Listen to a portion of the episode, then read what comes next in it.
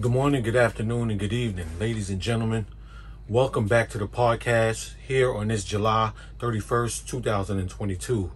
I'm your host here, Henderson, and we have another video ready for you guys today. What am I talking about? Guys, before I get started, if you're new to the channel, go ahead and hit that like button and suggest boosting this video throughout the algorithm.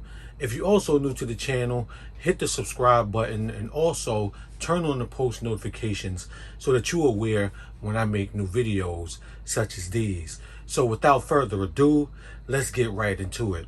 On July 29th, the House passed a bill which officially bans all assault weapons throughout the United States. So what does this mean? This means that if you own any military grade vehicle, uh, excuse me, weapons, that those weapons are to be turned in to the local authorities, or if any gun stores has any weapons that are considered assault weapons of military grade, those stores have to turn in their weapons as well. If any stores or any person is caught selling assault weapons after this ban has been set in place, those store owners will face prosecution and the people who are selling the guns on the streets will face prosecution. So that's just to give you guys a little bit about that. A little history about um, this assault rifle ban. This assault rifle ban took place in 1994. Bill Clinton signed the bill for 10 years. Now, throughout the 10 years, the United States saw a decrease in mass shootings and a decrease in crimes which involved assault rifles. However, it did not see a decrease, it did, it did not stop the mass shooting of Columbine, which took place in 1999. In 1999, the two guys who committed the crime at Columbine High School used uh, small automatic rifles in order to commit this crime. We're going to get into that a little bit soon here in this video. So it did not stop Columbine, which was one of the worst mass shootings in America, but it did decrease the amount of, of assault rifles used in crimes from 1994 to 2004. Now, this new ban is not a 10 year ban. This new ban is permanent. So that means that permanently those weapons will be removed. Let's do something else, right? Let's talk about countries who don't have weapons at all and countries where the police don't use weapons at all. There are 19 countries who do where the police do not use weapons. One of those countries is Norway. Let's say, for instance, there was a gentleman in Norway who drove away in a vehicle using an, and had, he just committed a crime with a weapon, and the police chased this gentleman down. But when they when they uh, used their weapons, they did not shoot the weapons at him. They shot the weapons at the tires to stop the vehicle. Then they apprehended this gentleman without using their weapons. Norway also has a lower crime, a lower police. Um, a lower police rate of shootings to their uh, residents. Let's let's say it like that. So people in Norway or people of all cultures in Norway see less violence and less shootings from the police than we see here in, in the United States. In the United States alone, uh, one year, 1,900 people were killed by police in the United States. Now, the um, logic is that Norway does not face as much psychological elements, as much drugs, racial tension, crime, homelessness, and as much vigilance as the United States does. And if Norway was to face as much detriment as we do, the police in Norway would possibly use weapons against the public. But the logic is that to the police who use weapons before trying to use the law should always use the law first instead of using weapons. So we may see soon where the police are actually defunded. That's when you hear that comes into play, and their weapons will t- be taken away from them as well. So, What would that mean if we lived in a weaponless society where there are no guns at all? Does that mean that we would see less mass shootings, as I mentioned, when it was removed in, two, in 1994 to 2004? We still we still saw Columbine. So does that mean that these mass shootings will decrease because those weapons were, were still used? What I believe is because there are still pistols, there are still um, shotguns. Some shotguns will be taken away, but there's still some shotguns they will allow, and antique weapons as well. Like if you have an antique rifle, they will allow allow you to have that. Um, but still, there will be pistols, there will be knives, there will be small uh, small weapons like Dracos that are, are very famous uh, in rap music to be used. There's still weapons such as those that are out there, Uzis and many different things of that nature that are out there that can still be used.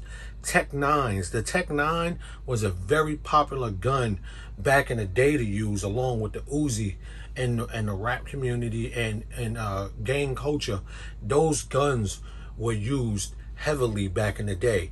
Now, when you look at the chopper, which is also an AK-47, for those who don't know the the, slang, the ghetto slang of what a, a AK-47 is, that's considered a military grade weapon, and that will be taken off the streets along with the AR-15 and the M16. Weapons such as those, which were used in Uvalde, which were used in the Buffalo shooting, which was also used uh, recently in Chicago.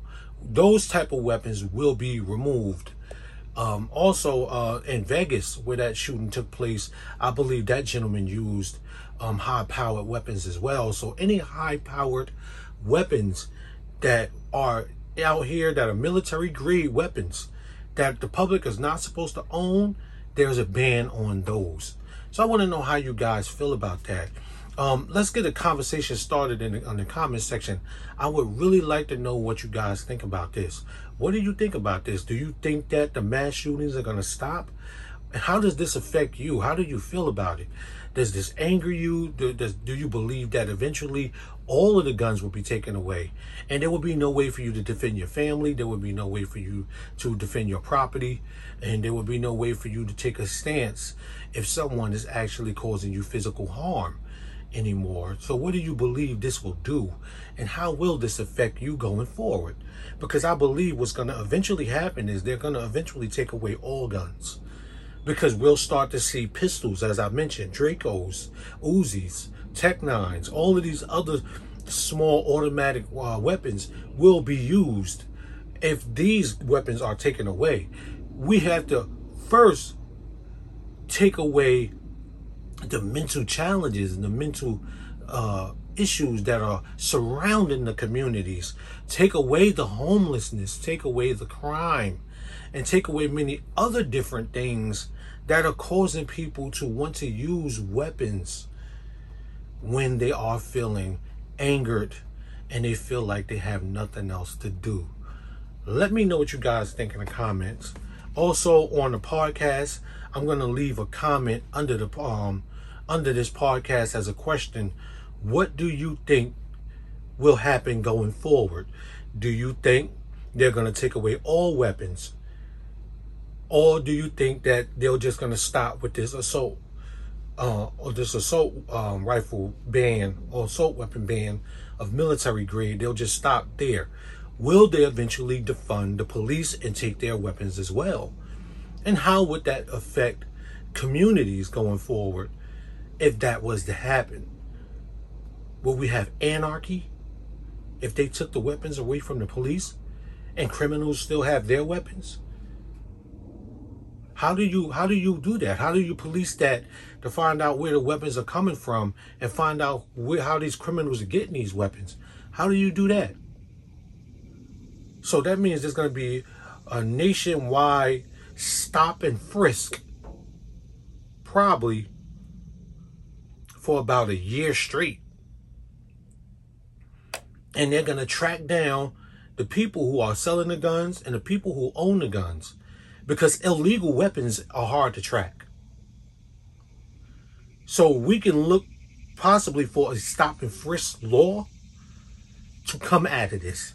A really strong one that will put many different people in the ghettos and many different people in high risk areas at the will or whim of the police to stop and frisk them at their at their beck and call. However, the police won't have weapons at that point. Or they might do how they did in Norway. The police have weapons. You just can't shoot said assailant if you think that your life is in danger. Let me know what you guys think in the comment section.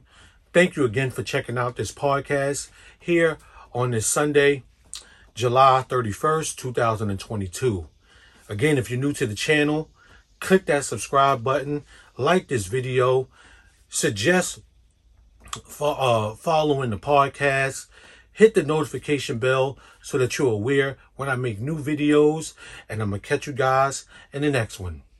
Peace out.